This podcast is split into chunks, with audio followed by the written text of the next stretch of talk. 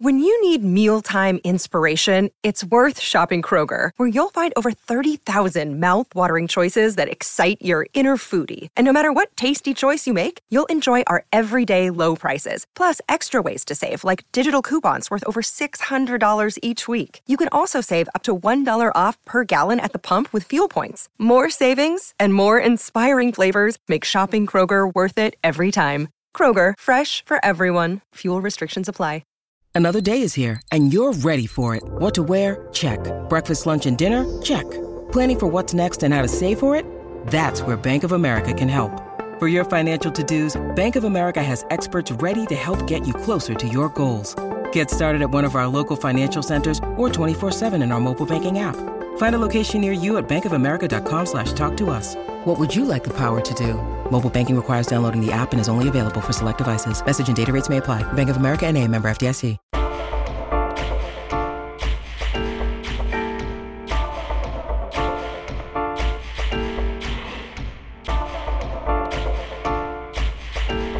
What is up, everybody? It is the first podcast of the new year. But that being said, it's January 14th, and I'm not a believer of saying Happy New Year's past a certain date, even past January 1st. Not into it. I don't even think I said Happy New Year's on January 1st. That's just how it is.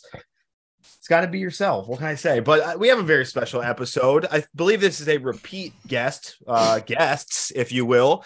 Um, these are two i mean we already just started talking and getting into it but two very close and i mean at this point um i think it's been over 10 years that we've we've been kind of good friends and uh marched together oh, at, yeah dude I didn't even know it's dude, been that long. i'm gonna i'm actually gonna say something that blew my mind i believe as much time has passed between the founding of rhythm x and when we started marching there and then and now like we were talking about the X numbers, and it was like, oh, dude, I think wait, you're Yeah. right. Yeah, like Ev- Evan March 2010. Yeah. Between 02 and 10 is like what? That's like year nine or whatever. Eight, nine, yeah. Eight. Year nine. And then we came in in 11, dude. We're in year 2023, so So we are more than halfway in on the back history. end. Well, That's yeah. awesome. That's pretty I'm cool. kind of down with that though. yeah. I mean, it's cool. Waged out a drum corps 10 Really years cool. ago, too. Same shit. I know, I know. I feel like we're we're somehow old, yet we're not old enough, and that's just like such an interesting generation to be. But that being said, everyone, we have the aged out boys. We got Evan Worrell, we got Mike Fantini. You can already hear their voices. You likely recognize them from the work they do on their aged out podcast, where they talk about all sorts of marching arts activities, specifically drumline and percussion. But it's awesome to have you guys. Evan, how are you doing? I am good, man. I don't usually do these early in the morning, but I woke up early. I went to the gym. I got my coffee. I wanted to get juiced up and ready to go for you. Um, things are good, man. Just working, doing the podcast, going to the gym, teaching private lessons, teaching a lot of private lessons right now. Actually, it's That's kind of overwhelming, but That's that's dope. Yeah, we all were talking about our uh, morning routines before we got on here. So learning more, deepening our friendship. Mike, what's up with you? You're going to Cincinnati today. What else? Yeah, not a whole lot. Same as Evan, just working. Today is actually an off day from the gym for me. I was lazy. I slept in a little bit. I was planning on getting up early before this and going, but uh, my bed felt too good. I couldn't. Uh, I couldn't get myself to get up early enough. But uh, no, yeah, just working and heading to Cincinnati later to hang out with some old friends and non-band related. Believe it or not, we do have some non-band friends in our lives. But It's good. It's good to have a balance. And you're going to Rheingeist, which is a really good brewery for people Oh, in the. Cincinnati area or Northern Kentucky. Highly recommend Heck yeah. going there. I saw Evan hitting some 105 dumbbells on the flat uh, press, did. which I was imp- I was definitely im- impressed with. How many of those did you do? Uh, I did four. It was actually kind of ironic because we were supposed to record Thursday night, and then we just Yeah. Things people we all got busy whatever life happens. So I ended up going to the gym and i wasn't planning on going to the gym but it was one of those workouts that just kind of surprises you like i wasn't like super juiced to go but i started to get into it and i was like man i feel i feel pretty good.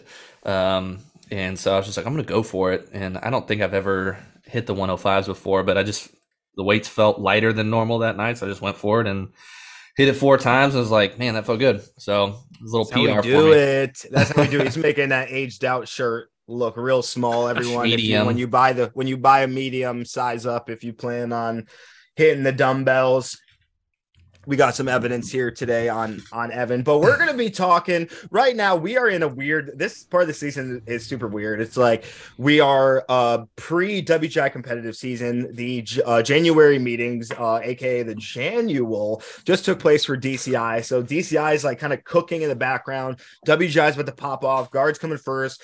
Uh, Drumline's coming second, as well as wins. Um, and it, it's just like that moment where we're all kind of like what just happened with all these like seasons. Yeah. Because uh, literally BOA, band, WGI, and DCI are all in the rear view now.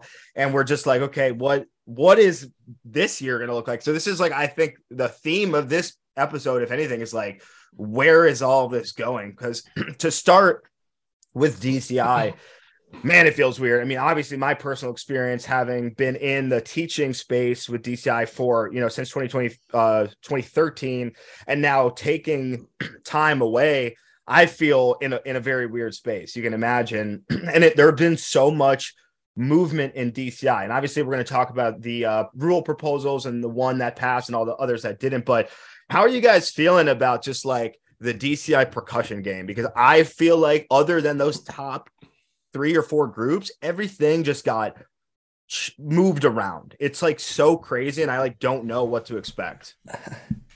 I think a lot of people are going to try to do a lot of different things. Um, pretty specifically, the groups that come to mind are obviously Carolina Crown with the staff changeover that we all know about. Um, it'll be a different vibe. It'll be different. It'll certainly be interesting to see how those collective brains mesh together from a creative aspect. Just That's the core. Their, their stylistic differences. Um, and then also the Cavaliers to me because they just feel like they have like the Justice League of the super team, composers the super there. team of staff. Um, with uh, I guess McIntosh and then uh, Cliff Walker who do the the front there, but they it feels like they just have everybody on consulting with like Richard Saucedo is doing their brass now. He's coming back. Richard Saucedo, who was just the man for them in the early two thousands. Um, I was actually talking to Richard a little bit about that because he's still going to be working with BD as well. Um, so that's interesting dynamic. And then Tom Aungst is doing some consulting with the Cavaliers.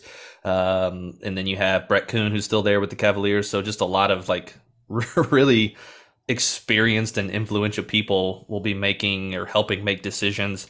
Uh, and I think too that the Cavaliers this summer are going to try to do some things to kind of put themselves thrust themselves into that conversation for like a top competitively speaking a top achieving ensemble that they always strive to be great but i think that they're going to try to make a run for like hey we want to try to put our name in the hat for a fred sanford at the end of the at the end of the year yeah, and there's the content that they're actually going to write on one hand because you know, like you look at the stuff they've been doing, and if you looked at any individual part, there's nothing really wrong with it. Like I think Mike is always exploring what he's doing, and the brass was doing their thing, and, the guard and the drill, and it's like not one thing was a problem for them, but it was the it was the teamwork and the dynamic of the design team of the caption heads and their leadership that wasn't gelling at all in the, that last few years of Cavaliers. Oh, Cavaliers. Okay, gotcha. Yes. I was like, who are you talking about? Yep. Yes, Cavaliers specifically. I know, like you know, the design and the, the pressure they were putting on, and some of those guys, and, and just sort of the dynamic between them. Because I don't like their shows are okay, but it was like that thing was missing. Like you need mm-hmm. a special dynamic, that interpersonal dynamics between the designers to actually get what you see those top two or three teams being able to do with the design. And then the second you drop off, it's like, okay, what's going wrong? Because I, you know, it's not one thing, I guess you could say. The right. puzzle piece, and that below that top three or four groups in drum corps, like you said, like I think of it like the puzzle pieces have to fit together right to get that complete package of a show from a design standpoint for it to work for the judges and the audience and all that stuff. And I feel like once you go below that top three or four, you really do notice like the pieces are there, but almost like they're not.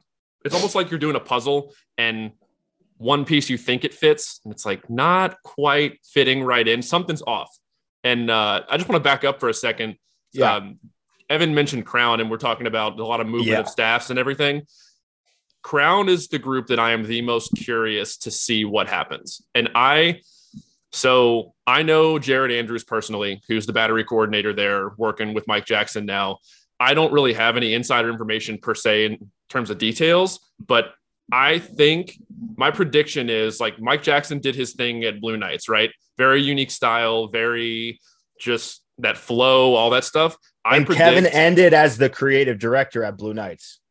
Keep in mind. So I I have a prediction that my, we're going to see a different Mike Jackson at Crown, a very different approach, I think, than what we saw with him at Blue Knights. That's my I don't call it a bold statement, okay. but I, I, and, and think, what do you mean by that though? Like what? Like well, something's got to bend. Like yeah, the, the because the Crown style is just different than what it's so different. And yes, I, I just think you're you're not going to see Blue Knights 2.0. I think Jared with the battery. I think Mike with his writing approach. Maybe a little out of necessity or just wanting to change it up because I know know Mike can do a different different stuff than what he's what he did at Blue Knights. I just think he's going to go creatively in a different direction from a, a writing standpoint with the battery music. And that's I think definitely possible. Yeah, that's possible. I bet Jared being who Jared is, I think he's going to give Jared a lot of leeway in the style of the battery playing and the style of that and like the lot process and the warm up. And again, I, I Jared's not giving me any nuggets of information. I just think knowing Jared and I marched for Mike 10, 10, 11 years ago now, whatever he's capable of taking a left turn from what you expect from him, and I think he's going to. He's going to need to, and here's why. Even more than just from a battery standpoint, it's like Michael Klesch, who is the music coordinator Crown, and really like one of the highest end dudes there making the decisions and making the final calls on things.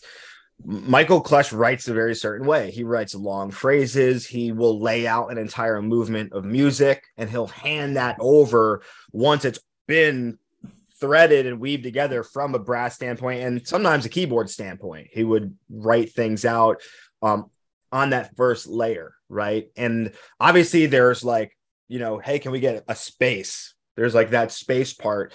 And then there's also that integration and that coordination that we were talking about, where it's like, all right, we're slowing down in the composition process and we're saying, how can we weave in battery voices so that we give them that exposure so that this brass moment is also this battery or percussive moment and it's rewarding both captions uh, equally or to some percentage right and what the interesting part about how Mike Jackson writes, and this could be a strength, this could be a weakness, is he can write in space. He can just write mm-hmm. compositional ideas, and he doesn't really need a melody for that. And I know, having talked to him as well, like writing to the drum corps thing is one of the things that he not that he doesn't like, but like that's maybe not his bread and butter because he is so out of the box and he likes to yeah. make drum lines sound different ways.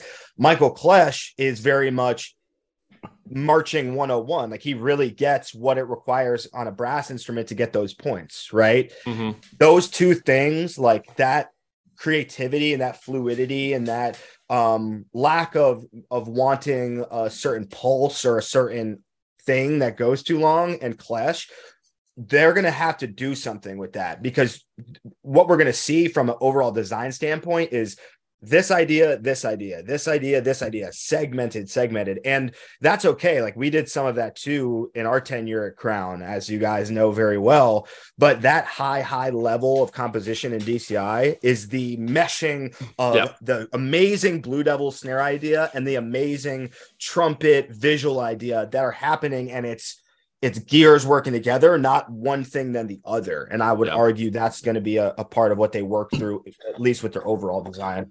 Right. Well, that just gives the show an element of flow that you have to have. I mean, I, I mentioned before we started recording, one of the th- issues I have with drum corps outside of those top few groups is I feel like the show ends like three different times because there's those segmented yeah. things where it's like, oh, now it's over. Oh, wait, never mind. No, it's not and it's a pacing thing. You might have individual amazing segments throughout a show that are just kind of individual ideas, but you have to connect the dots somehow so it flows, either tells a story or stays on the theme of your show or whatever it is. So, yeah, I think what you're saying too, both of those things kind of couple together. When a show feels long, it's not quite right. When yeah. you feel like, man, this is just really going on, and you're not just enthralled in it and it feels like it goes smoothly and you're like, oh man, that was that's over, then there's something that just isn't quite clicking right. And like you were saying, Dan, what Mike Jackson and Kevin are able to do, like in the indoor scene when it's just a blank canvas and they have all the open room, the success and what they're able to put together there is obviously undeniable and it works. Um, but being able to integrate that within what Crown does will be interesting because Crown is just so brass oriented. I mean, even from the rule change that they proposed, and we can talk more about these, but Yeah. they wanted to get rid of one of the music analysis judge to just make it a brass person, which of course they would. They have phenomenal brass every year. That would probably really just boost them up a little bit competitively, just having someone who's going to think less about percussion and more about the brass. Um, it's a little offensive to me because I feel like we already are losing the game in the percussion realm from a. I mean, what does Mike and Kevin standpoint. think about Michael Martin submitting that? I mean, you've got to think that there are some conversations happening behind the scenes. No, there has to be. There has to be. so just uh so just to reiterate that rule um and let's go back a few years when they took the percussion two judge off the field they made a percussion to judge the music analysis too which that guy has always kind of been someone who has a percussion background. If you look at the judging panel from quarterfinals semifinals and finals last year one of those music analysis judges was always like a percussion guy. Jay That's webb correct. dave carbone marty griffin. Those dudes also judge the percussion caption. Yep. um, but what crown was proposing is like let's just get rid of one of those dudes and turn him into a brass guy. It's like like why the percussion is already lacking in its holistic approach anyway because you have this one person on the field who's really struggling to get a read of both the battery and the front ensemble much less the front to back just because they're so on top of everything so Yep. Yes, I I am quite interested in just the br- the branding behind that. Having Crown do that, I mean, it's not a surprise, but it's definitely interesting. Um, and I'm I'm so interested in just the dynamic behind that because again, like uh, even with the Cavaliers, I'll just you know forewarn like not to them because they know what they're doing and they can do whatever they want, and I'm totally subjective, but it's like you can throw all the biggest names together and fail miserably. I mean, Mhm. sometimes that's not the ingredients that you want. And like, you know, ha- knowing Kevin Shaw being the creative director at Blue Knights and the creative direction both him and Mike like to have, um, it's going to require them to be like kind of taking on some of those responsibilities from a programming standpoint. And maybe that's exactly what Crown needs at this time. And, you know, I think those were the things that I read on Reddit after the season about why they ended where they ended and things like that. Um, so, but it that's very like under the table, right? Because that's not what they're actually labeled as. But we all know you get your foot in the door and then like things change with the roles. Yeah. I also wanted to talk about um, some other corps as well. Uh, I know cadets obviously ha- had like multiple staff changes going on. Blue Stars, they had Rick Barclay in with the battery, and it Mhm. seems like something went wrong. RCC, I was hearing possibly bringing Sean Vega back, so something's going on there. We don't know. Hmm. Um, what Hmm, other I hadn't heard that. percussions? Yeah, uh, I I heard that. I'm not sure about who's writing for RCC right now. I, I don't know, I don't know. Honestly. Um, It's all I'm gonna- just i'm they're gonna not- find out though Yeah. They're not doing it's dude. Blue Devils staff website's very ambiguous. It's very like yeah. Borderless. You're not exactly sure what's going on. But the cadets, so they brought back Lee. You guys just interviewed Lee. They Uh-huh. brought Travis, James Barling, and Jake. They're all occupying battery leadership roles. Um, some of the staff from last year came back. There's some new guys, but very unknown what's going to happen with that. Lee is also still at the Crossmen Mhm. writing for them. So um, I'm not sure. You know, I'm not sure what's going on with them. I personally think the cadets are going to continue to build off what Tom and team did last year. I, I don't know what was happening behind closed doors. Like we've talked to Tom a few times on our show, and we don't have any in the know on that kind of stuff of how it went down. But I, I think I thought Tom did a great job with the cadets percussion last year from a from an outsider looking in on the final product and everything and the progression they made throughout the season. Lee is obviously a student of Tom. He knows Tom. You know, he writes. I would he say knows the they're- cadets he knows the cadets, cadets. very well. I think it's the best possible move they could have made to continue off of what happened and the progress they made last season and see if I look at these top of Rangers writing styles, Lee and Tom have similarities with the aggression, the aggressive approach they take when they write battery music and you know a lot of fast paradiddle diddle figures and paradiddles and triplet rolls in and out and just the way the phrases build I notice a lot of similarities looking Yeah. at the groups they've written for. So I think that was smart. And I think Lee also, he's like, he's got a roster in his back pocket of so many teachers and techs that he's either taught himself or worked with at past groups.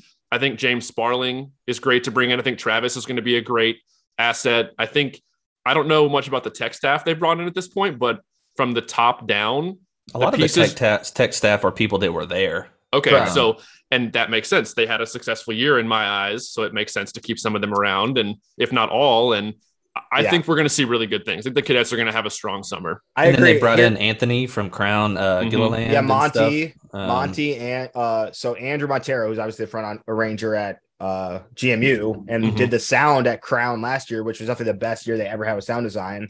You know, he was removed when they brought Kevin in because Kevin does that. So he's writing the front and the sound at uh cadets. Anthony. Anthony really co-writes the keyboard stuff at Mason as well now. And Oh, I didn't know that. Nice. so so he has Anthony, yeah, and Anthony, by the way, was is a Chino and Pulse guy. He didn't march, but he's one of Ian's guys. he Very lives here in awesome. Kentucky. He lives in Kentucky. Yeah, if you guys aren't connected with him, he's awesome. He's my boy. Um, very good friend and and awesome dude. Um, my argument with the cadets is this: if Lee can harness Travis the way that he harnessed Zach Schlicker in 2009 hmm they could pop one because Travis has the freshness and the contemporary indoor education and experience and you know the youth and the perspective. And I think Lee has the uh brain and the knowledge to like give give that template over. And I have seen the process start to happen. And he's definitely handing Travis the music and and letting him do what he does um, and I think that would be healthy. Just knowing what Lee comes out with, he's very dense and he's very like athletic and rudimental. And I think Travis can provide space and meter and rhythmic flow and sticking flow and things like that. And it could be a healthy marriage if done, you know, appropriately and with care. I hope so. I mean, when that when that transition was happening, of course, I was talking to you and I was talking to um, Travis a lot, and uh, Tom Aungst was like kind of texting us back and forth. I mean, I won't say I didn't know anything about what was going on because Tom was texting us, but um, I'm certainly not going to talk about any of it. And, and there was other issues with the cadets that they were trying to figure out. But I, when we talked to Lee, I think I told him off the record maybe, but I felt like him or Travis was the the most obvious choice for that position. Either because Lee has so much history with the corps and his style fits and he understands the corps, or Travis just because of you guys and where you're located and the connection you have to the East Coast. He's been with the cadets organization before with C2, uh, cadets winter percussion. When you guys did that, it would it would just be an easy fit. Um, and then I think a lot of the staff that they have that they kept, and then they brought on some other people like Sarah Fabian and Anthony and Montero and stuff like that. I hope that they do really well. I love the cadets. I always wanted to be a cadet before audition things happen there. We were at the same Uh, camp and I think we both got yeah. cut. In yeah, I think so. 2008, Right? Shout in out. 08. Uh, I was there in 08. Yeah, all that, uh, yeah, that year kind of sucked anyway. That so to we Kelly dodged stuff. that. Is that the Kelly show? They did uh, like Nitro and Vesuvius and stuff. Yeah, they did. That Uh-huh. that was a hard book, but like it was a throwaway year for the design. It was like a duty. So, Sorry. uh, so it is what Enough it is. times passed. You're good. Yeah. Say say what you feel. I it's all good. But yeah, I I hope that they have a lot of success just because I mean I don't wish any corps ill. So No, I mean, it- you, you mentioned Lee utilizing Travis. I think that's one of his, and he hit on that a lot when we talked to him. It's one of his big strengths. And honestly, I would say it's a common theme that I've heard from all these big names that we have talked to. You know, your Raricks, your um, Unks, Lee, Scott Johnson, they delegate really well. They're still trying to learn, even at this advanced stage of their careers. And they're humble enough to say, you know, this person brings something awesome to the table. I'm going to let them run with this element of this program. And, you know, I might give pointers that I, that I have and from wisdom of the years and everything, but he, he's doing the right things, it seems, with this takeover, Yeah. with this switch happening. And again, I'm very excited to see what they put out this year. Yeah, I agree. I, I I hope for the best, and you know, I, I think everyone getting better is is better. It's still competitive. It's still going to be. I think I think the Cavaliers thing is interesting. We're definitely going to learn Um, we'll see how the Rhythm X season goes. There's a lot of Mhm. that team there. Obviously, they brought Dawson on to work with the snare line, Josh Bricky, Russell. Uh, I know Jared Andrews is actually at X, right? Is Yeah. he still there? Not really. Yep. Okay, so Yes. he's He is. there. So, um, but you know, we'll we'll kind of get a sense of what Cavaliers are doing and what kind of. I know Mike has advertised the book is going to be aggressive. I don't want to like put too many things out there. I want to put out there. That being said, let's jump into these rules. I think there's Well, a few we're yeah, gonna yeah, dig into. One there's some we second.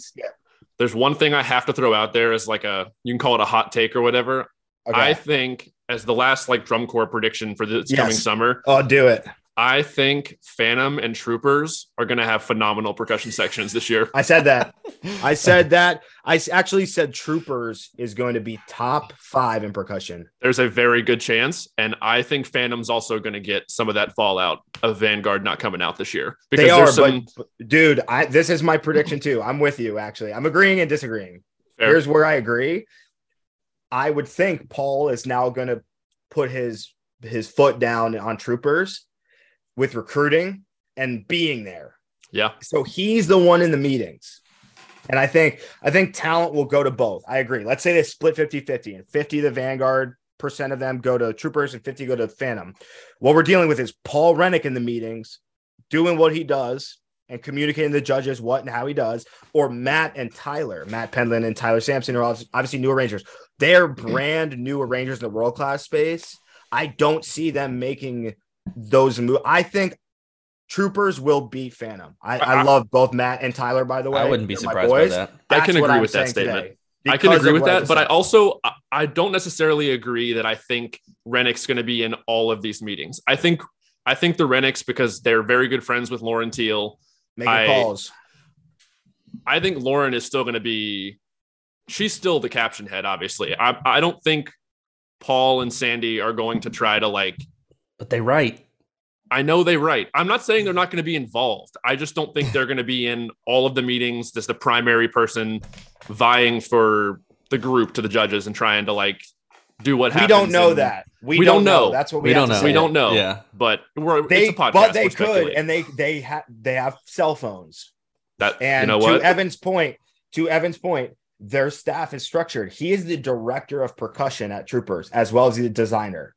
So to Evan's point, oh, should he choose to step in, it's structured into their hierarchy, and it wouldn't be, perf- uh, I guess, on paper inappropriate. And if you think he wouldn't step in and right that ship and kind of step on Lauren a tiny bit, I disagree. Also, just heartily. imagine uh, like Paul being phoned in or going in if he's there at a show for critique. Like, so why why did you have us down tonight?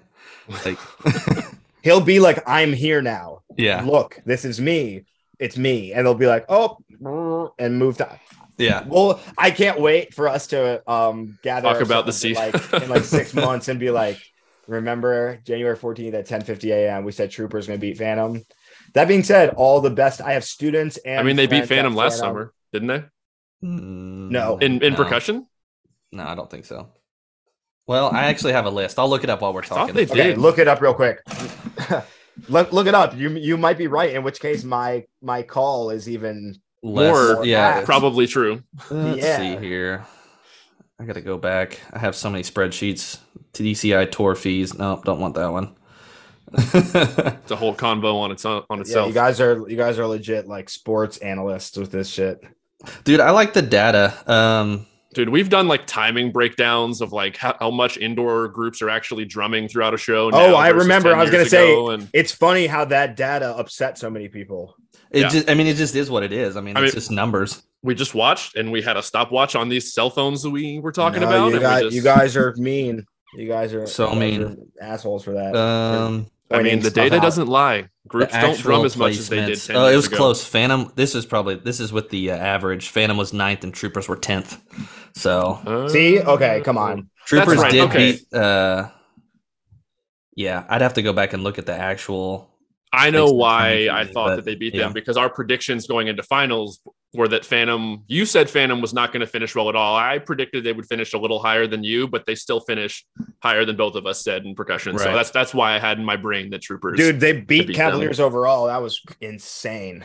Let's just check out some of these rules. We probably won't get deeply into all of them. but there's obviously a few that are worth mentioning. So the first um, rule proposal at the Janual DCI 23 Janual was the addition, addition of brass ensemble judge at regionals and championships, removal of additional music analysis judge proposed by Michael Martin, uh, a new designer at the Carolina Crown uh, for their brass, working with Klesch, obviously.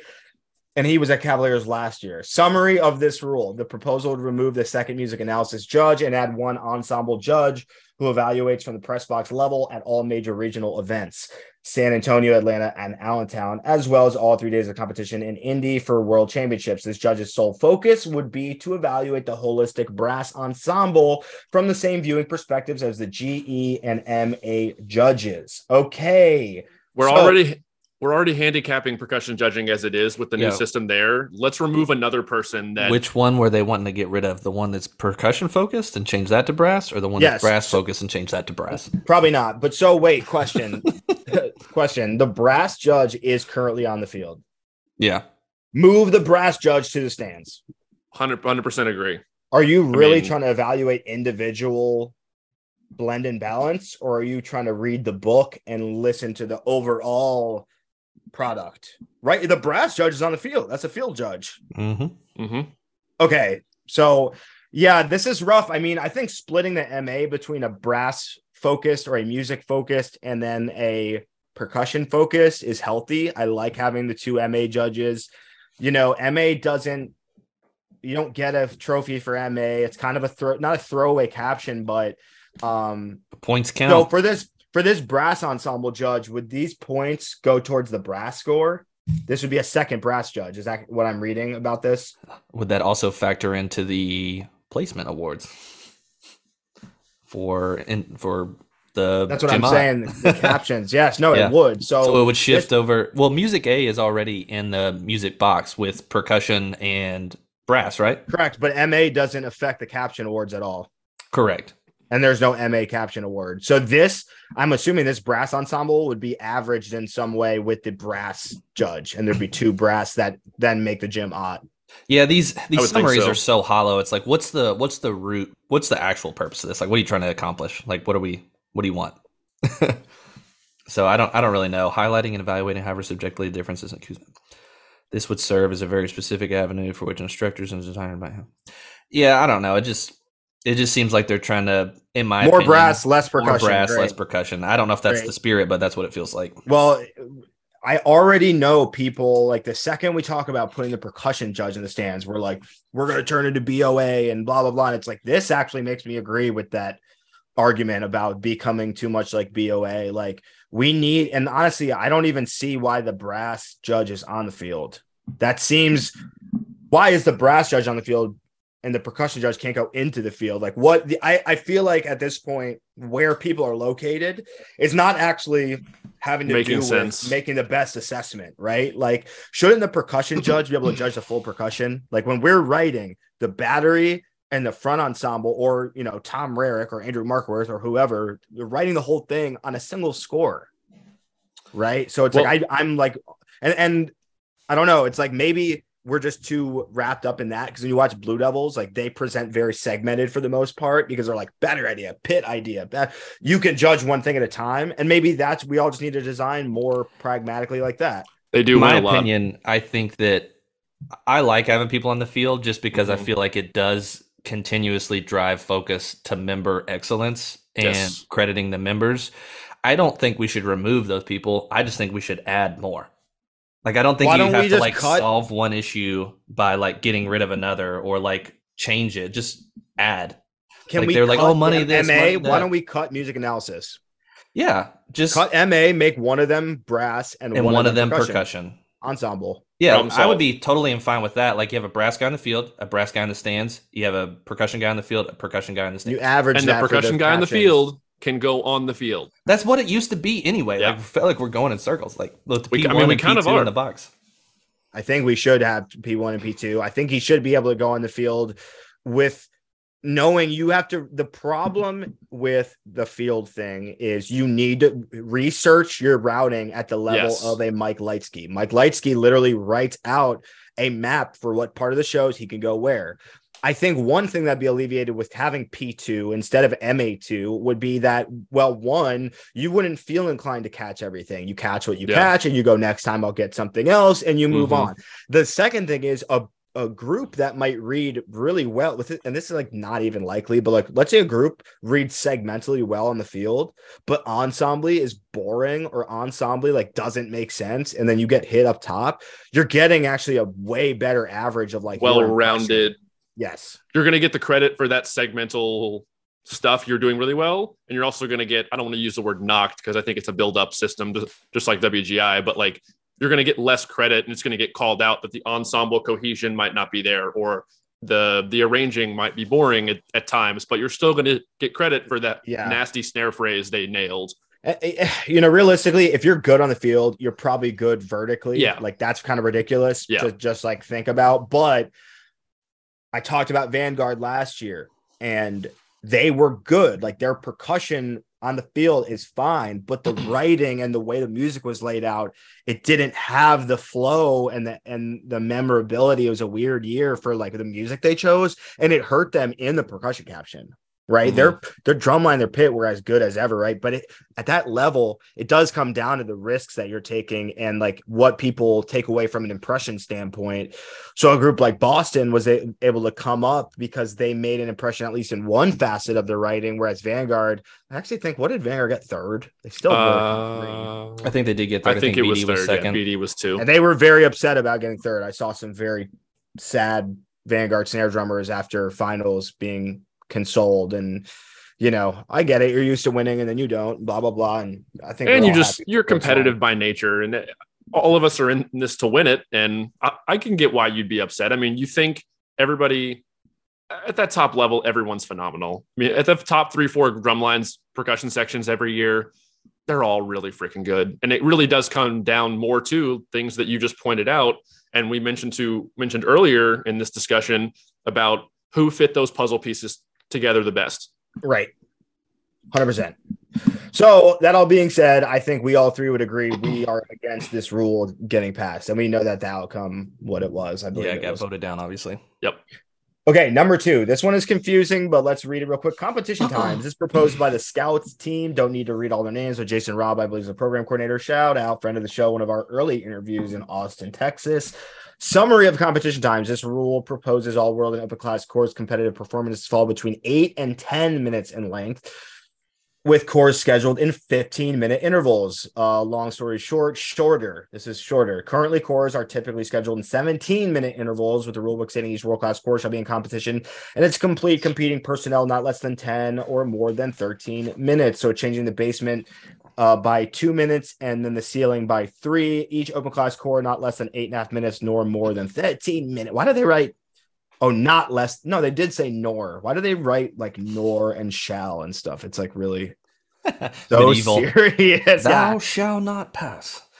Um, this was the only this is the only rule that passed, and it passed with a modification. So the original proposal was to Yeah. Let me uh, have up. shows the that mod fall ruined between eight to ten minutes long. Eight to ten minutes, so ten minute cap. Um, currently, shows are I think ten to thirteen. Um, and so basically, what they did was they made it well. Okay, you can write a show that's between eight and thirteen. So they didn't shorten them at all, which I think that they should. They, they didn't um, shorten the top end of it. Correct. But you can have an eight end. minute show now. Yeah, let's go. I would eight to twelve max. Like I would even say eight to eleven is probably the sweet spot for me personally.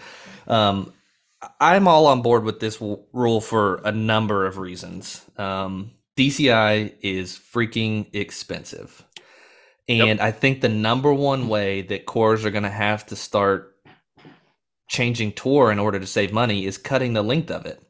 Because the number the top expenditures have to be gas food and housing. They just have to be um, i did reach out to a drum corps ceo and like ask them if they would be willing to come on our podcast like hey would you want to come on and just tell us like what percentage of your budget is gas? Like don't give me numbers. Like we spend x amount of dollars on this this this. Just like percentage wise how much is gas of your budget? Percentage wise food blah blah blah blah blah.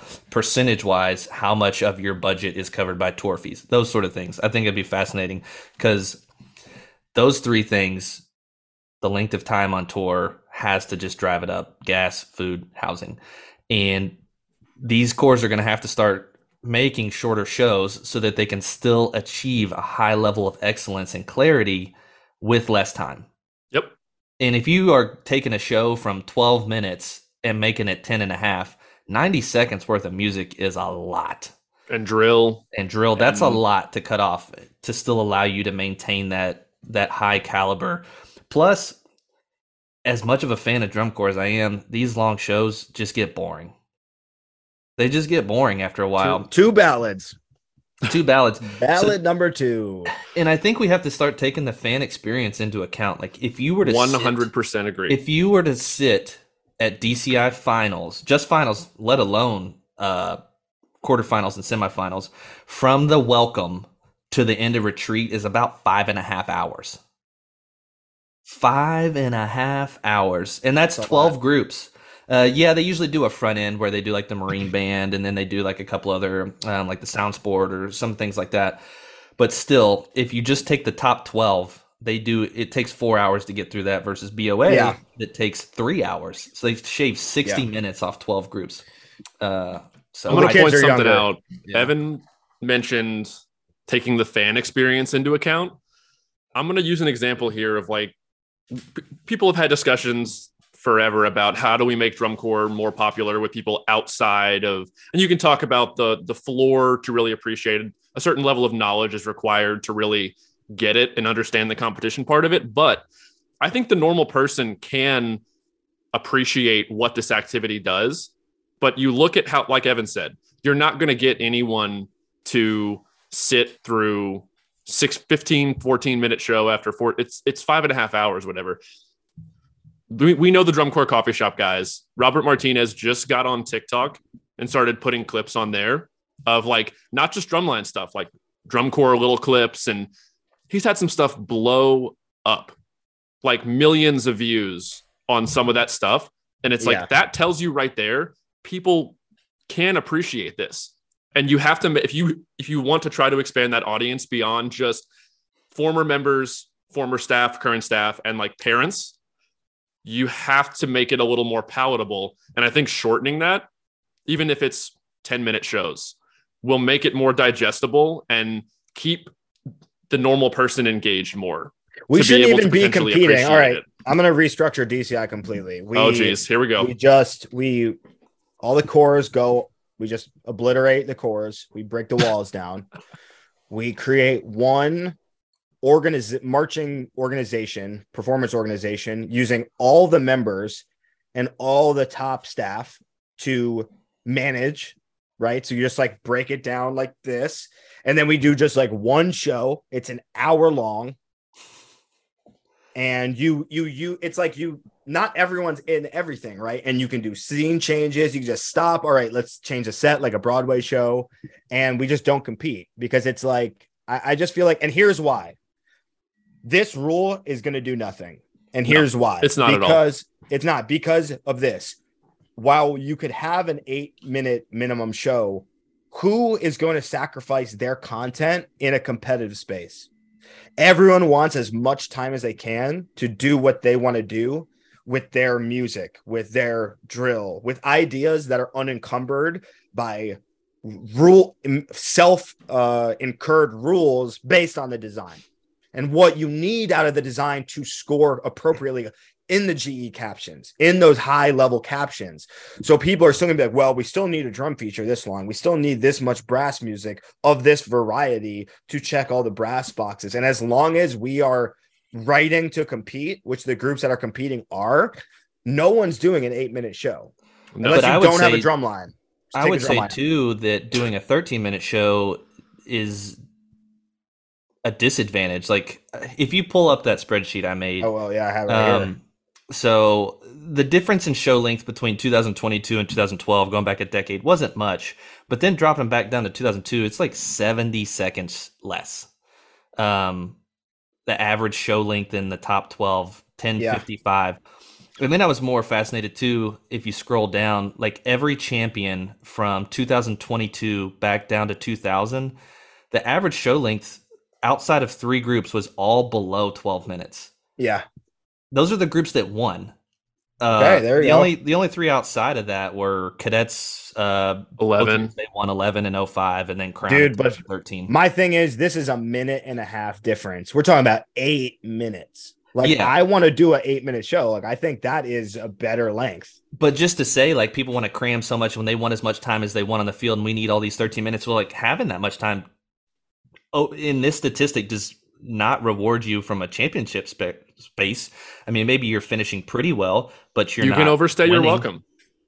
I mean, you just get I long totally and you agree. get more. Oh yeah, SCV was over 12. I mean, minutes there, dude, but- I- what I'm also looking at here, not to like shit on this idea because I think you're right. These are outlier shows. These are like really, really good shows. This is not like a normal year. Like, okay, 2000 cadets, like the best drum corps show ever. Oh, only followed by like these are teams that had their shit together like really well. And I think again, it's hard to be concise when you're trying to just wrangle personnel and the flow of the how the work is getting done and these are like the best examples of drum corps shows at all and For i actually sure. think that's the more interesting data point is the most goaded shows are also Shorter. shorter, I mean, I that, love oh that. wait, Phantom Show Spartacus that told an absolute story, 10 minutes. Mhm. yeah but I this mean- team was operating at lightning capacity like Yeah.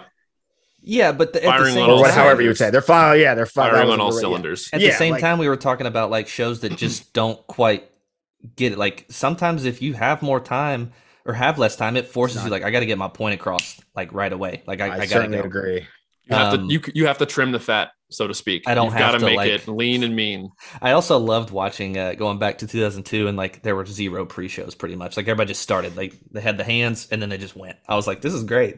Yep. And I I honestly do miss some of the old school uniforms. I don't miss how hot they were, but the look. how they I look. was like, I mean, I kind of like what cadets did with their like um Very short much so. I, I think that was the right like you know level to it, and I agree. Like the identity of the uniform thing is cool. I think part of length here as well, other than the composition aspect and trying to compete, is props. That moving physical structures across space takes time, and um you know Blue Devils they do it the best, but there there's not a lot of Scott Chandlers out there. You know, like Right. he not everyone has figured out what him and Jim Vanderkolff um and and Jim Moore do at uh, or sorry John Vanderkolff and Jim Moore do at at Blue like these are again these are outliers who have the theater Broadway experience and then everyone else is trying to do it and in fact it's probably making their shows longer while it's making Blue Devils shows shorter and it's Yeah. doing this even more you know what I'm and saying they probably t- to go back to to the keep up. Comparison. Like obviously, those high schools have a pretty healthy like parent following to help them get on and off the field. That drum corps don't have advantage.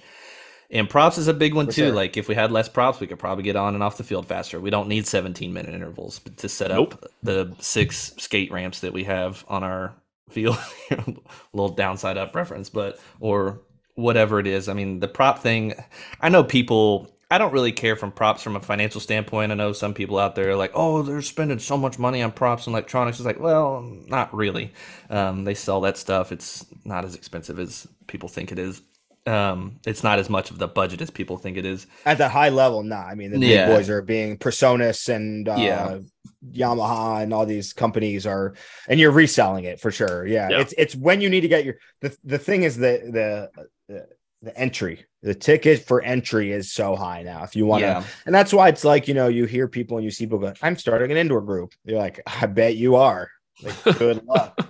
Like you, you it's that thing where you, when you're succeeding you're succeeding. So the people who are getting the shit for free they don't even need it. It's the people No. who need it that can't get it. Yep. and that's you know and that's just like the nature of reality. Like i'm not opposed to that right? The the pro athletes don't need to be sent all the jordans but they are it's really an advertising play It's This is all advertising. Yeah, it's all marketing. Why are these teams eyes. wasting money buying new uniforms? Like, well, they're not really. Well, they're not buying buying them, uniforms. They're uh No, I mean, but like again, like Pearl probably hooks up like two groups for indoor. Like I think Mystique is outfitted for free. I think X is mostly outfitted for free, but like we have to pay for our front at GMU. Like there's levels to it. Just you know, there's just you have to you have to get like, and we would all agree. That's the funny thing is like as much complaining as like I would do or like we do about like that type of thing, like Vic or like just like wanting that level of um I don't know not I guess exposure and that level of trust from a company. It's also like yo, we need to like get there. Like I've kind of c- come to a point where I'm like, you know what? I'm gonna do this how we're doing it now. It's not like we have nothing. And when we medal, I know it will have been on us. And then when the companies want to come in and level up, I'm ready to do it. But I'm like Mhm. not. I don't know. I'm not, like, not in that place where it's like we deserve this, and that's like you know we've done well, but like yeah, I get it. Like I need to like get some hardware. Yeah. Yeah. So Yeah, and like this, I mean, this stuff isn't. These stats are more intriguing to me. It's not like this is what's causing this. It's like not causation equals correlation or correlation equals whatever it is. Um, I just find it fascinating to kind of pour through data and be like, what are these trends? Like, what are what are we doing? But like, I mean, when you're doing a show and like, I'd put the caveat on there. I didn't really include pre-shows unless it was something that seemed pretty significantly staged or like uh, people had to take time. Like if all the corps standing there like waving like that's not a pre-show to me. But if you're designing stuff that you have to clean and teach and work on, that's a Blades of that kettle. was grass. so that was so stock. So it's the I high think that was school the beginning blades of of Crown grass. 09. I think Dude, ballot. I did that. 09 I did did that. On that. the, I did that in the middle of the show. Yeah, yeah, you guys had that little brush part. yeah, yeah. See, I Since know- I know little seven four time there. Anyway, yeah, that was a great year for the record. That was a legendary year. All right, so uh show length it did pass, it, but it was modification. Really, And didn't everybody's Ceiling- gonna still be long. It really That's didn't the- pass. yeah, this is the number we need to look at. The ceiling is the same length. Eight minutes is are, is the basement, so that's lower, but also the interval didn't change, and that's the big one right there. Yeah, It's like you couldn't even find a middle ground and go 11 and a half. Take mean, the reason minute off, finals- like they wouldn't even find a middle ground. the like, reason come on. finals is so long is because compared to BOA finals, there's about I think it was like 22 minutes of extra time for intervals, and then DCI typically they didn't last year, but typically does an intermission that's also like another 22 minutes, so just makes it longer. Um, the only reason I would love to hear the last counter arguments for that rule change. Like, who were the what were the people saying that were against? It's too different, man. It's just too different. We need the time. We Yeah, can't get off the field that fast. the They they, issue had to, is much ha- they had to have a better argument than that. It- like they had to have something profound for them to not change the ceiling. no, No, they, they don't, and here's why: because the profound the profound arguments happen in the room, and then the directors go off and actually decide if it passes. Oh. And when the directors go behind closed doors, they're like, "Yeah, so we know what's really going on." Nah, the Woodwind rule passed, and they're like, "Nah." You know what I mean? Oh, mean? did it? So it's like, I mean, when I was there in twenty the 2020 year, yeah, hmm. Interesting. passed, yeah, and then the directors were like, "Oh yeah, all the alumni are going to stop funding us, so we we can't, can't do that." this. And that's just what it is. I mean, yeah. So that Money didn't makes the world or go that- round. that that passed, but not really. It was kind of whatever. Okay, let's quickly go through these. Yeah, so none of these cover passed. Yeah. None of these passed. Caveat, but uh, number three was change the caption general effect one and GE two to GE music and GE Viz. Again, this was Michael Martin. He's going heavy. Newly appointed to Carolina Crown. Summary: The proposal would change the nomenclature of the GE judging captions from GE one, GE two to GE music and GE visual. I Nah, don't BOA. like this they're just making it G. They're just trying to make it like BOA. I would be more intrigued on like what they wanted to change the sheets to say. Like, what do you want to change the sheets to say then? just feel like the more parameters we put up in these captions, the more they just time they go, I'm kind of crossing captions, but wow, it's like, can we just enjoy like when you experience art, it's not just like, oh, I'm the color judge of the painting and I'm the texture judge of the painting and I'm the size and I'm the shading. And I'm like when you engage with something as a as a person, like different things hit at different wavelengths. And it's like I hate how many restrictions I already think like I'm going down. This is my new thing the judges, WGI judges, there's eight of them, and they do one through ten. That's what you get, like a like Olympic judging. All right, you got a nine point seven five. Holding up signs. No cap, because dude, they're not judging the captions that they're assigned to anyway. I'm telling you right Uh, now. I've heard enough tapes to agree with you on that. That a lot of judges will jump caption sometimes and uh, speak on things it's they shouldn't be evaluating. They should, dude, but they should. They should just be able to. Yeah. Enjoy, they should just be able to assess it and uh, enjoy So you it. like it more like the the ice skating, like the Olympic style judging. Like everybody gets like, all right, here's your here's your take. You just give them a rank like it's Rotten Tomatoes. You know what I mean? Like You get And a then the- thirty nine percent. And then we can have Yeah. user reviews. I Oh, literally think the audience should should the audience should get a, a small portion of the outcome. That'd be interesting. That to would your be guys' point, Rhythm X would have won last year. probably. Well, they had the most generally effective show according to the judges. Yeah. So again, yeah. But anyway, all, that's all to say. I think we want we want less barriers and not more. So I don't like this, and it didn't pass anyway. All right, pacing of evaluate. It's like these three people, like so classic, and I see Jim was there. Uh, pacing of evaluation. This is again the Scouts guys summary. The proposal introduced a 10 day exhibition period at the beginning of 23 DCI tour, providing performers with an opportunity to transition the competitive season with a series of non scored. Pro- okay, nope, don't like that. Yeah, and that even- didn't pass. I don't know. Wha- Uh, I guess one- to save money, but whatever. I don't like that ju- rule just in general. This Okay. one I don't completely disagree with. Um, I feel This like is this brass- is the blue. I feel like this is the blue coats rule.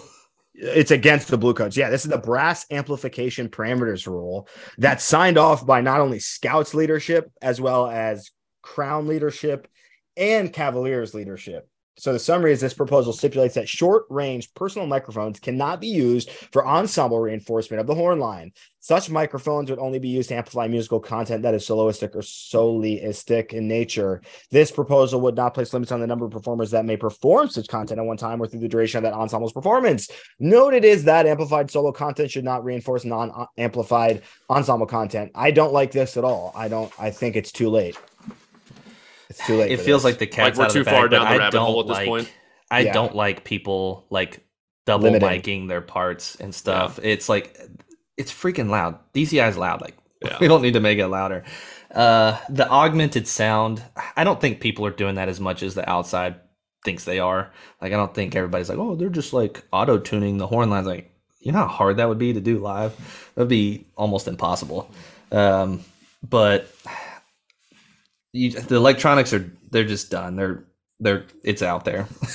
It's baked This in the is my- cake at this point. That's why I'm saying like this whole like become a performance organization focused on actual entertainment and not judging granular content is like this technology works, so we should use it. One thing you were talking about, like a 40 or a 60 minute show, uh, if you haven't seen it during the COVID year, um, Tarpon Springs High School Outdoor Performance Ensemble, they did the marching band, and I don't know what other organizations in the school were involved, maybe the choir, maybe the theater, but they did a 40 minute production of Hamilton, Yep. Yeah. and it was nasty. See, that's cool. It was nasty. They broke the rules, man. And the whole ensemble mics. wasn't playing it the whole time. It wasn't the whole band. It wasn't. I mean, it was. Because they're not cool. worried about content judging. Yeah, They're just making music and performance art. Like people don't care about these like really high level technical things that we're trying to impress the judges with.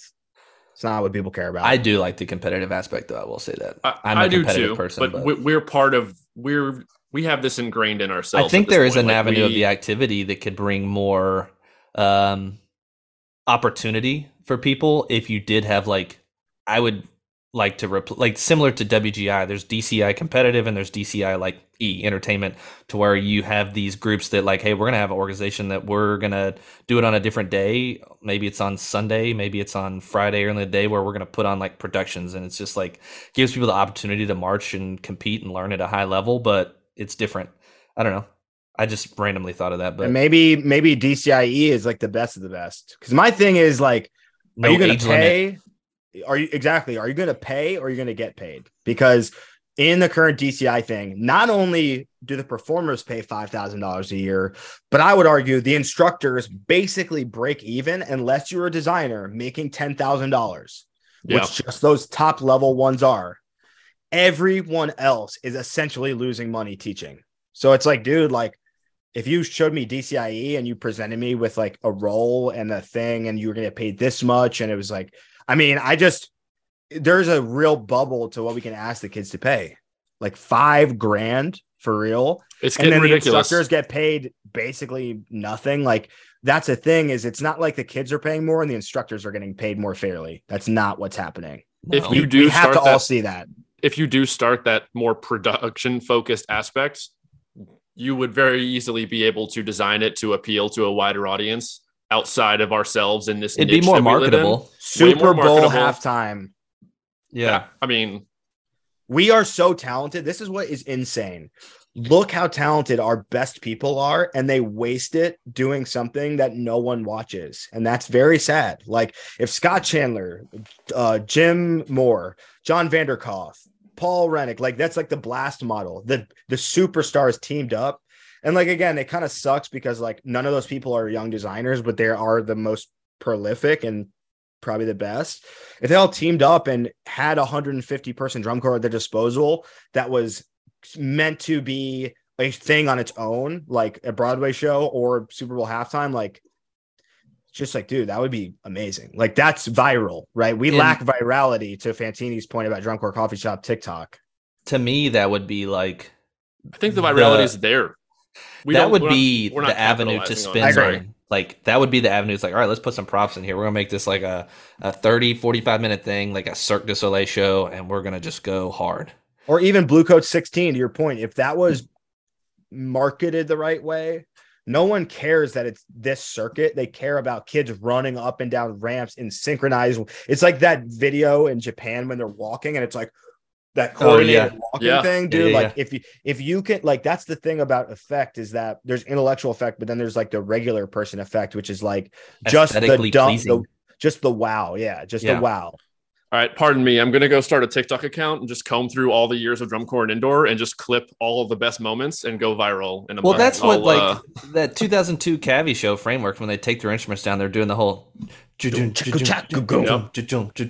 Fight and all that stuff. Like people are going nuts, and it's like it just looks cool. It's clean. It's like aesthetically like okay, I get it. Like yeah, yeah it's just cool Yeah. but we are we are that's the thing is we've our identity is so in flux all the time between like are we just like a dance music organization or are we trying to be something more? And some corps are doing more. I think Bluecoats are doing all of it. They're like an amazing movement organization their program their music design and their props and production but not everyone can do that. And again i would argue there's like a really big spread between those top groups their design and then everyone else. Because the talent level between those bottom you know 12 12 through 15th place and the top three i don't think the talent is as different as the design is different that's that would be my argument Mike and I were having a conversation too with uh just another group of people that we chat with, and it's like, what is DCI compared to? Like, how does that model compare to other things that make money? Um, and to me, like two things stood out. It's like a circus and then like an off Broadway show. But the big difference is that an off Broadway show, they go into a town and they stay there for like four or five days and they sell tickets for like three nights in a row and they have people come in. That seems like a more reasonable model. Like instead of like traveling these corps around like for miles and miles and miles, hit up One big show a night. cities, hit up big cities, bring the judges to them or the audience to them.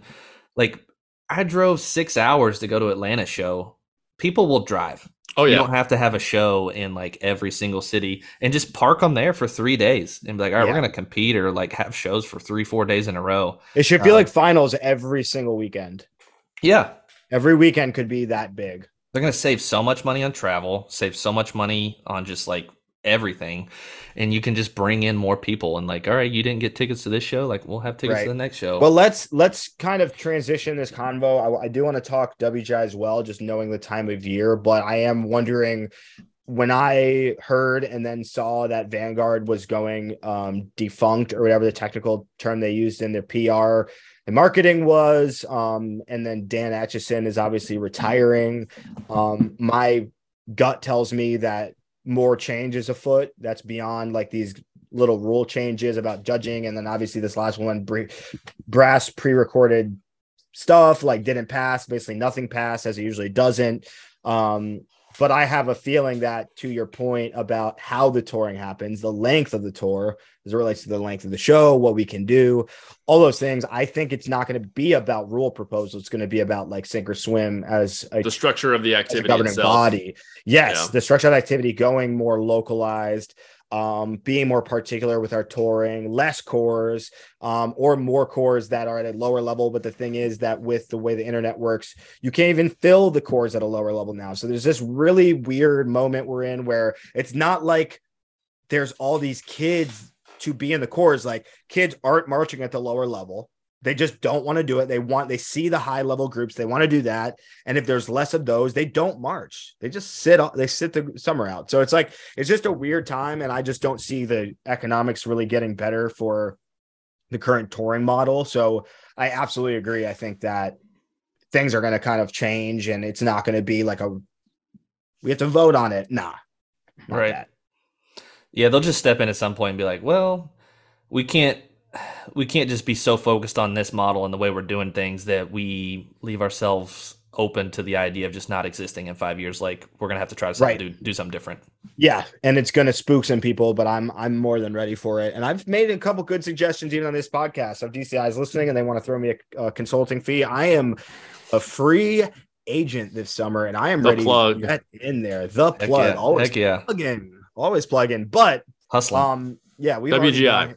Yeah, let's talk WGI a little. You know, we we haven't seen any groups announce anything. With I No. think I love how we just like we just keep pushing it back and like you know what we're doing for GMU at least is we're going to make our announcement the weekend we go out, which is like in February. Um, I think I that think- makes sense. I don't think what I mean. What's the big deal? Like, why do you you think more people are going to come to your local circuit shows because you announced your show three weeks and tried to build hype on Instagram? Like, it's it's something to check off the list for sure. I think we all feel like we just have to get that done um, and put that out there. But I do think, at least in the percussion world, like we're pushing it back more and more. Mhm. But I'd love to hear, you know, like between last year and we all look, you know, we get out of WGI finals and we all like have our awakening about where the activity is at and what the expectation is from the judges and we all learn something and um you know i think if i could go back to 2019 which was the last full-fledged wgi it was the broken city year setting the highest record. And you saw even before that you saw the people coming out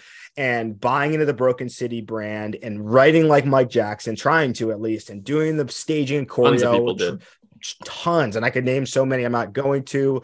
I already have publicly. I guess i might but so many groups did that thing right? And almost none of the groups that did that thing really were successful in 2022 which is kind of awesome right i don't really think you saw anyone at the top tier or even mid top tier that was really trying to do that. There were some elements like I watched Infinity and they did their like blah blah blah blah blah blah blah, blah like motific rhythmic Mhm. spurts, which was a little bit like that, but they actually did it in a, a different way and they like kind of stuck to their like kind of athletic aggressive style or whatever. Um, but we saw Pulse come out and I would say do the Pulse thing to an extent we probably haven't seen them do it. And what that is is heavily produced, heavily propped, heavily visual ensembled, um, just macro, just content, hyper, like more is more type type thing. And But um they, they- set the highest record, right? But they didn't win GE, They did right? not win G. Rhythm And X I- I GE. think- Pulse played their butts off. Like that's the reality of the situation last season. and they played their butts off. They, they- were very clean in the stands. I agree. It was like They flawless. they did what you said of they did what Pulse always does, and I mean, in, to an extent, yeah, they didn't win GE, but they're going to be super clean every year. The system they have in place, the members Yeah. they get every year, the, um, they're going to have For a high level of clarity. They're going to be at the top top of the conversation in terms of the PA judge, um, and in, in the hands hands cat, uh, sub caption. Yeah, there you go. Uh, Right. but I think that's going to be the same thing they do this year. Pulse has been doing what Pulse does for a long time now, and they've been being very successful doing it. So that's my first prediction. Pulse is going to be super clean again, and they're going to have the same kind of very produced um, shows we come to Yeah. expect from them year in and year out. I don't think they're going to Yeah. buck the system. I don't think they're going to come out and do anything crazy. Um, their cleanliness is what did that back in in 2010 which kind of put them on the map and, Mhm. and made everyone notice and and believe and you know the way that they produce is very much about the personnel they have john is right john mapes is writing the book he's writing the drill his Mhm. wife rochelle is her choreographer and, and she has extensive dance background. yeah. you can tell Yeah. Yeah. movement program very much is so. as good I think as she like teaches dance, like dance, like teaches dance, like Yeah. the studio or something. Like She that does. is a big difference to me with like a program like that because you can tell when that visual ensemble is very well educated in the information and somebody's dedicated to like filling out the entire show versus like other groups where they have a large visual ensemble and they have a lot of stagnant time or stagnant moments. Yeah, she has 38,000 followers on Instagram. So Wow. she like has her own dance following and brand and I think Pulse is like when I think about Pulse I think about, you know, like a Blue Devils or a Vanguard in terms of like the cohesion and the Mhm. depth of their or their visual side of Yeah, things. It's For sure. it's really really solid. Yep. Um and I see. So that being said, I think Mike, you're spot on. I think they're going to come out and be great, and they'll be top whatever, and they'll be amazing, and they'll be pulse. And I think and that's what they know how to do. I want to clarify too. I don't say they're going to do what they do from a, a negative standpoint. I think it's a positive for them because obviously what they do works. Like they're in the conversation every year. I don't say that from like, oh, they're just going to come out and be exactly the same. Like, no, I'm not saying it from a negative, a place of negativity. I'm saying it's their strength. Like they do what they do super well. So they'll Consistent. put little flares in there and change little things up. But I think overall, it's going to be pulse. In general, I don't really like the massive visual ensembles. Um, like six, seven more. If somebody like Broken City, they hardly ever have they ever had a visual ensemble. I don't. I don't think so. Um, so obviously, it's not a necessity because it's just hard to do really well um, in this space. Yeah. Like there is the WGI winter guard space for indoor guard and dance. And when you have like a group like that, that's like seven, eight, nine, ten, it's if you have them all out there for a lot of the time of the show, it's hard to keep it captivating. Um, so that's one thing I hope groups start to get away from is just like massive visual ensembles. Probably not. Um, and Dues another money. Th- yeah, that's you know good point. It's money. Good point. Uh, Fourteen grand. Yeah, and then another thing that I hope people start to get away from is the let's take our drums off and do ballet. Like I just don't like that. It seems very performative. It seems like we're trying. To. Oh my god, you're gonna love our show, dude. Um, you're gonna love what we do. It's okay. so that. It's literally that. But it's oh, it's because god. of like what I was telling you guys. Like it's because of that and you li- you said ballet like a joke, like oh ballet.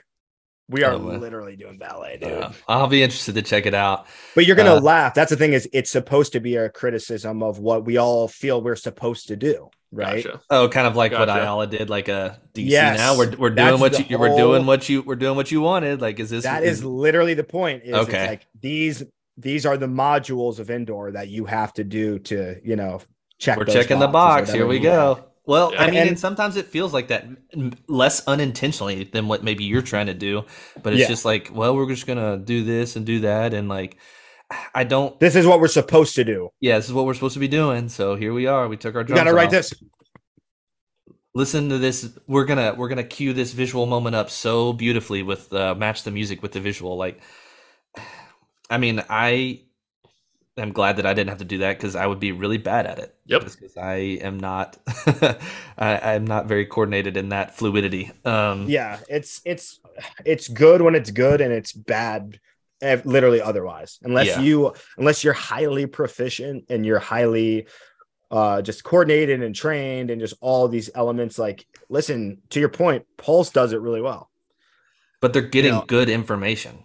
I think they the information and, and is very good. And, and, honestly, though, like let's go to Rhythm X, and like these were the two groups that were pretty polarizing because it was first and second. They were super different, and mm-hmm. I see mm-hmm. people really biting those top three groups. Like I think we're going to see that Pulse approach, that Rhythm X like rock approach, and then the Broken City like minimalistic, sparse, artistic approach or whatever.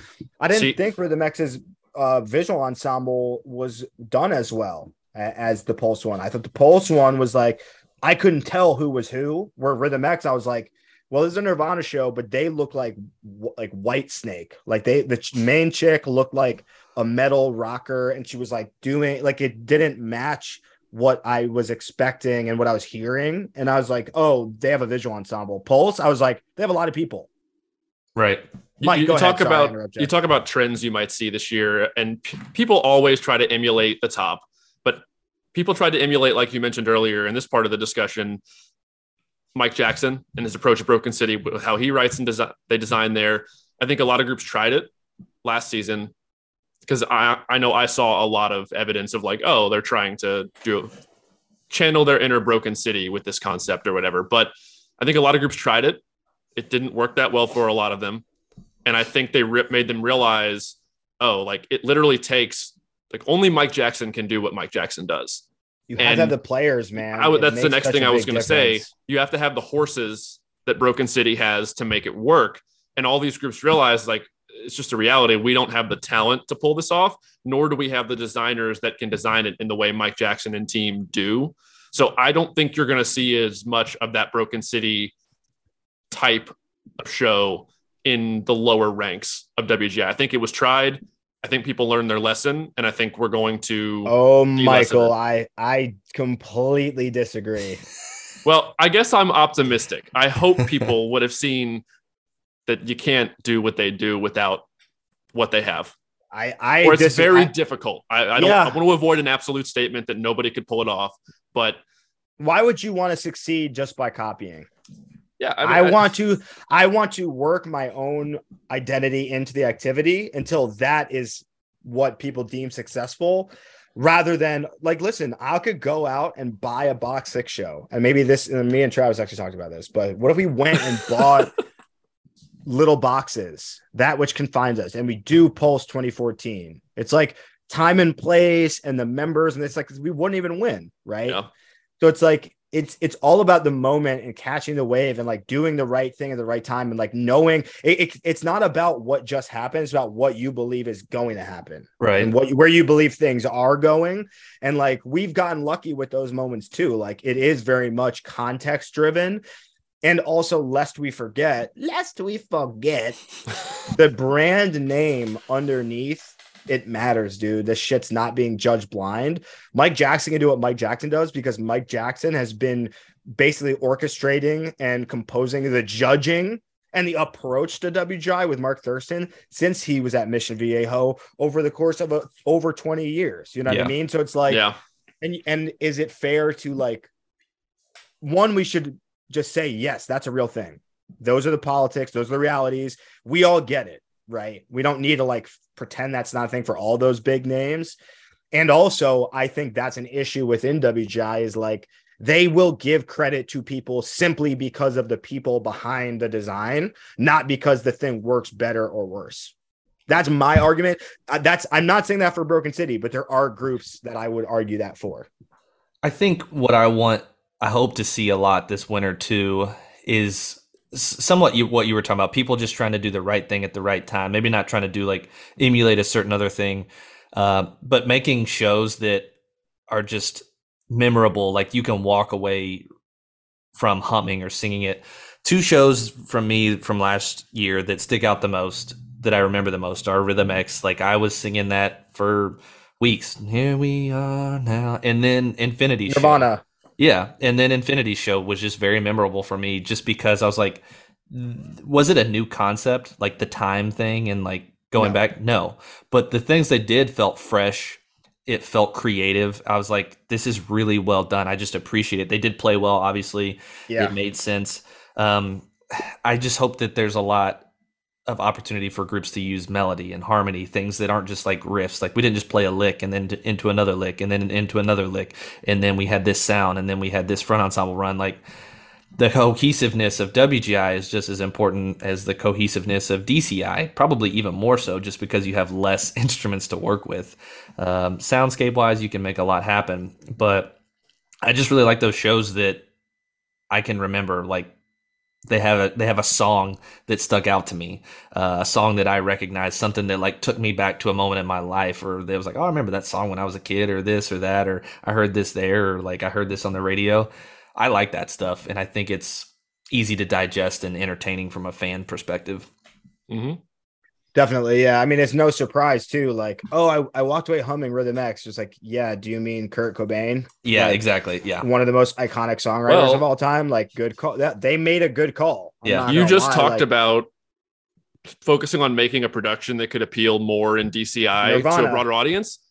X's show last winter, you could show to a normal person and they could probably enjoy the seven minute experience and be like, oh, that's really cool. Like the way they the boxes were Yeah. super creative. it's that's the kind of stuff. And I feel like X also probably, it's if you seven at- minutes long. yeah, you, ex- uh, more digestible. But if you look at X's track record and history since their rise to the top and how they've maintained it there, they probably have the most shows that you could show to a normal person and they appreciate and are entertained for seven minutes and have moments where they're like, oh, when they did this or that, that was so cool. Like they don't understand the intricacies and the clarity of the drumming or the front ensemble playing. you can certainly tell that they're proficient, though. There is a Yes, difference. you in can what tell they they're very good. bringing to it. but like Well, even back to 2008, like oh, they used Justin Timberlake, and Yeah. 2009 it's like oh, they used uh, what's that? Dreaming with a Broken Heart, John Mayer. Um, and they just, I mean, they're good at pulling those rock shows Mhm. or just pop culture Was it stuff. John out. Mayer? Was it John Mayer? I think it's John. Dun, Mayer. No, that was somebody else. Or uh, Dreaming with a Broken Heart was the OHO. Yeah, the snare thing. But uh, Anyway, yeah. yeah, Um, Well, I, I agree. Jason and- Mraz.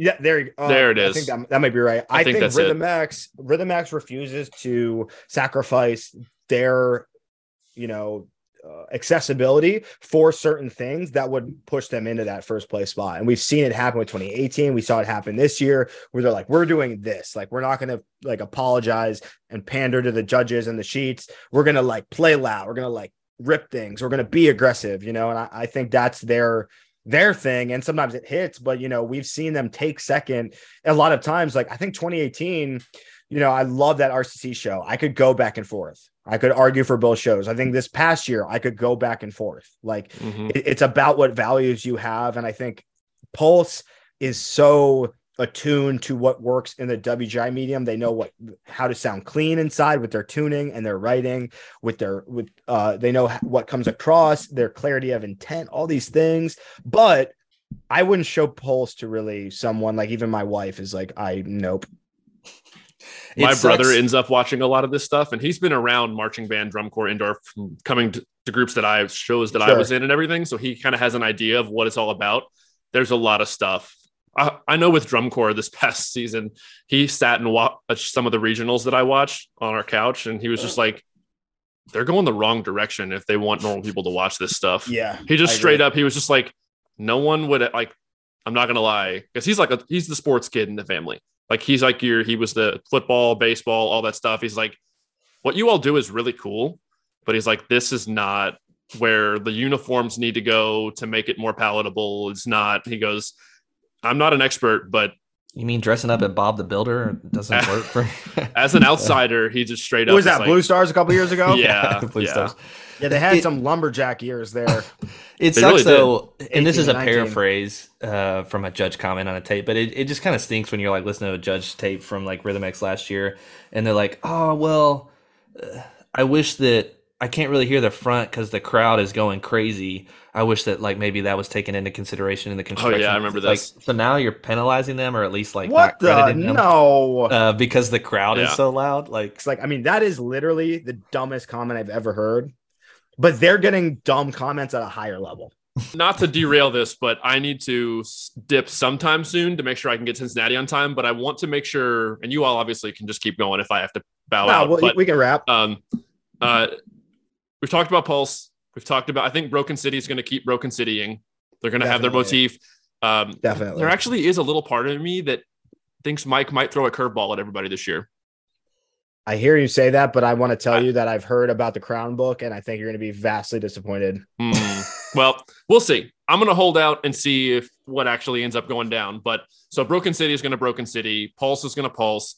I think where you're going to see the different stuff, at least at the top of the game in MCM. world class, is you're going to see Mystique go back to the, what they do, what usually do. They tried something very different, and they they they bought into it from a member level standpoint, like they always do. The theme, the way they had their hair haircut, all that stuff. But I don't think it worked. I don't think it worked well for them, and the scores w- will reflect that as well. I think you're going to see them go back. You know, they always have that kind of tribal element a little bit to a lot of their shows, and um, I think we're going to see. I don't want to say the whole top five is going to be a return to form or a continuation of form, but I think RCC and X, and I know this is kind of stock because they're the two that usually do try the different stuff from a show design standpoint year in and year out. I think we'll see unique things from both of those groups. And I think you'll see Mystique go back to what they normally do or what's more reminiscent of what they've historically done with their show designs. And uh, and then again, we already said Pulse and Broken City. But I'm just Yeah. intrigued to see what happens like below that too, because you know last year you had like three new groups make finals. What Blue Knights, Yep. uh, Rhythmic Force, and Vigilantes. Vigilantes. mhm. so it'll be interesting to see what some of these groups do to like kind of bounce back, like Atlantic Quest and Strike and things like that. I mean, Speaking of some groups that'll be coming out, coming out trying to make throw haymakers. So they're, I think they'll try to be like like The all right, problem is, dude, once you dip out of that final spot, think about the recruiting. It's hard. year. It's hard it to starts to perpetuate. yeah. but one of those groups that you just mentioned that broke into finals, Vigilantes, they're like a North Texas area Rennick related group, right? I think there's some there was oh, handful Oh, of very much those. so. So does Reddick still have the policy where his kids can't do indoor? I don't know, probably. So if he still had that in place, I think you'll see more of those Vanguard North Texas people that weren't doing indoor because they weren't able to because of marching for Rennick at Vanguard. If he still has the policy, I don't really know. I'm talking out of my butt right now, but if that's the case, I think you'll see vigilantes be even more talented because they're going to get some of that Vanguard and North Texas people that are able to do it now.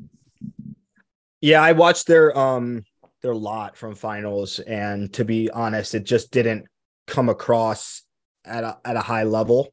It was perfectly together, Mhm. but it didn't have a brand and an identity that you need even to sit where we are currently sitting. Um, I think it was very just like clean, Like stoic is focused on almost. clean, Yeah. stoic. The music was very. It was like it didn't have the dude to to compete in the independent world at any level.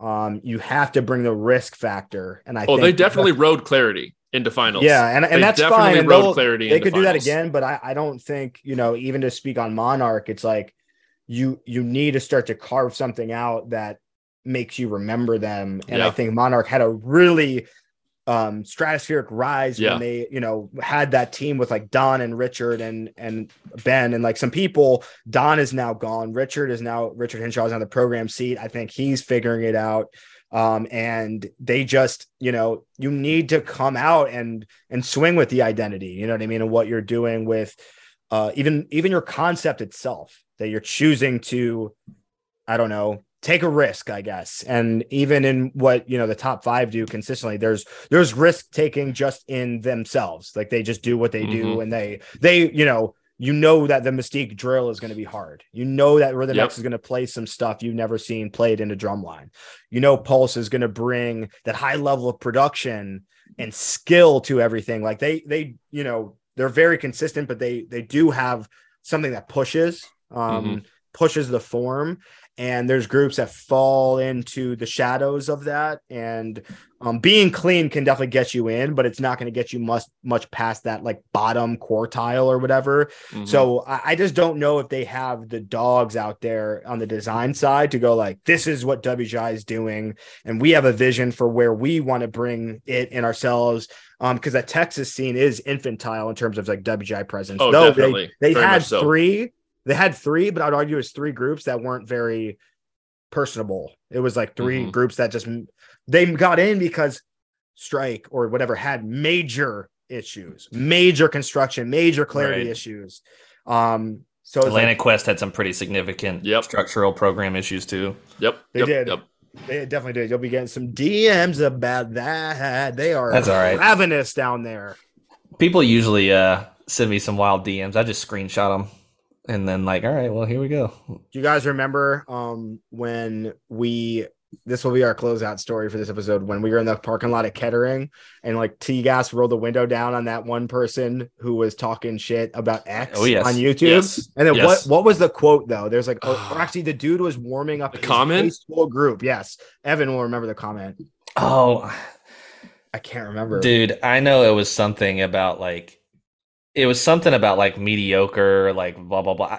This was 2012, uh, Yes. and Uh you know what? I think it was 11. Are you sure? it's Uh, maybe it was I 11. think it I know 11. exactly who it was who said it though. So do Uh, I, and and he's he's a he's a friend now, so it's fine. But I remember Yeah. Tom when I don't know who this is. I need you all to tell me off off the air. we offline will will remind you, and you'll be like, oh yeah, duh. But um, they marched in a different Ohio group and said something about you know commented on a video publicly, and we obviously figured out who they were. And then while the dude was warming up his high school group, Tom was like, hey, like you're gonna say that right now? And the dude was like, ah. And then like we were in the car. And he came up to the window. We rolled the window down, like you know, you do one of these, like like Yeah. we're like, what's good? He's like, I just wanted to uh, apologize and blah blah. We're like, yeah, whatever, and just like rolled it back up.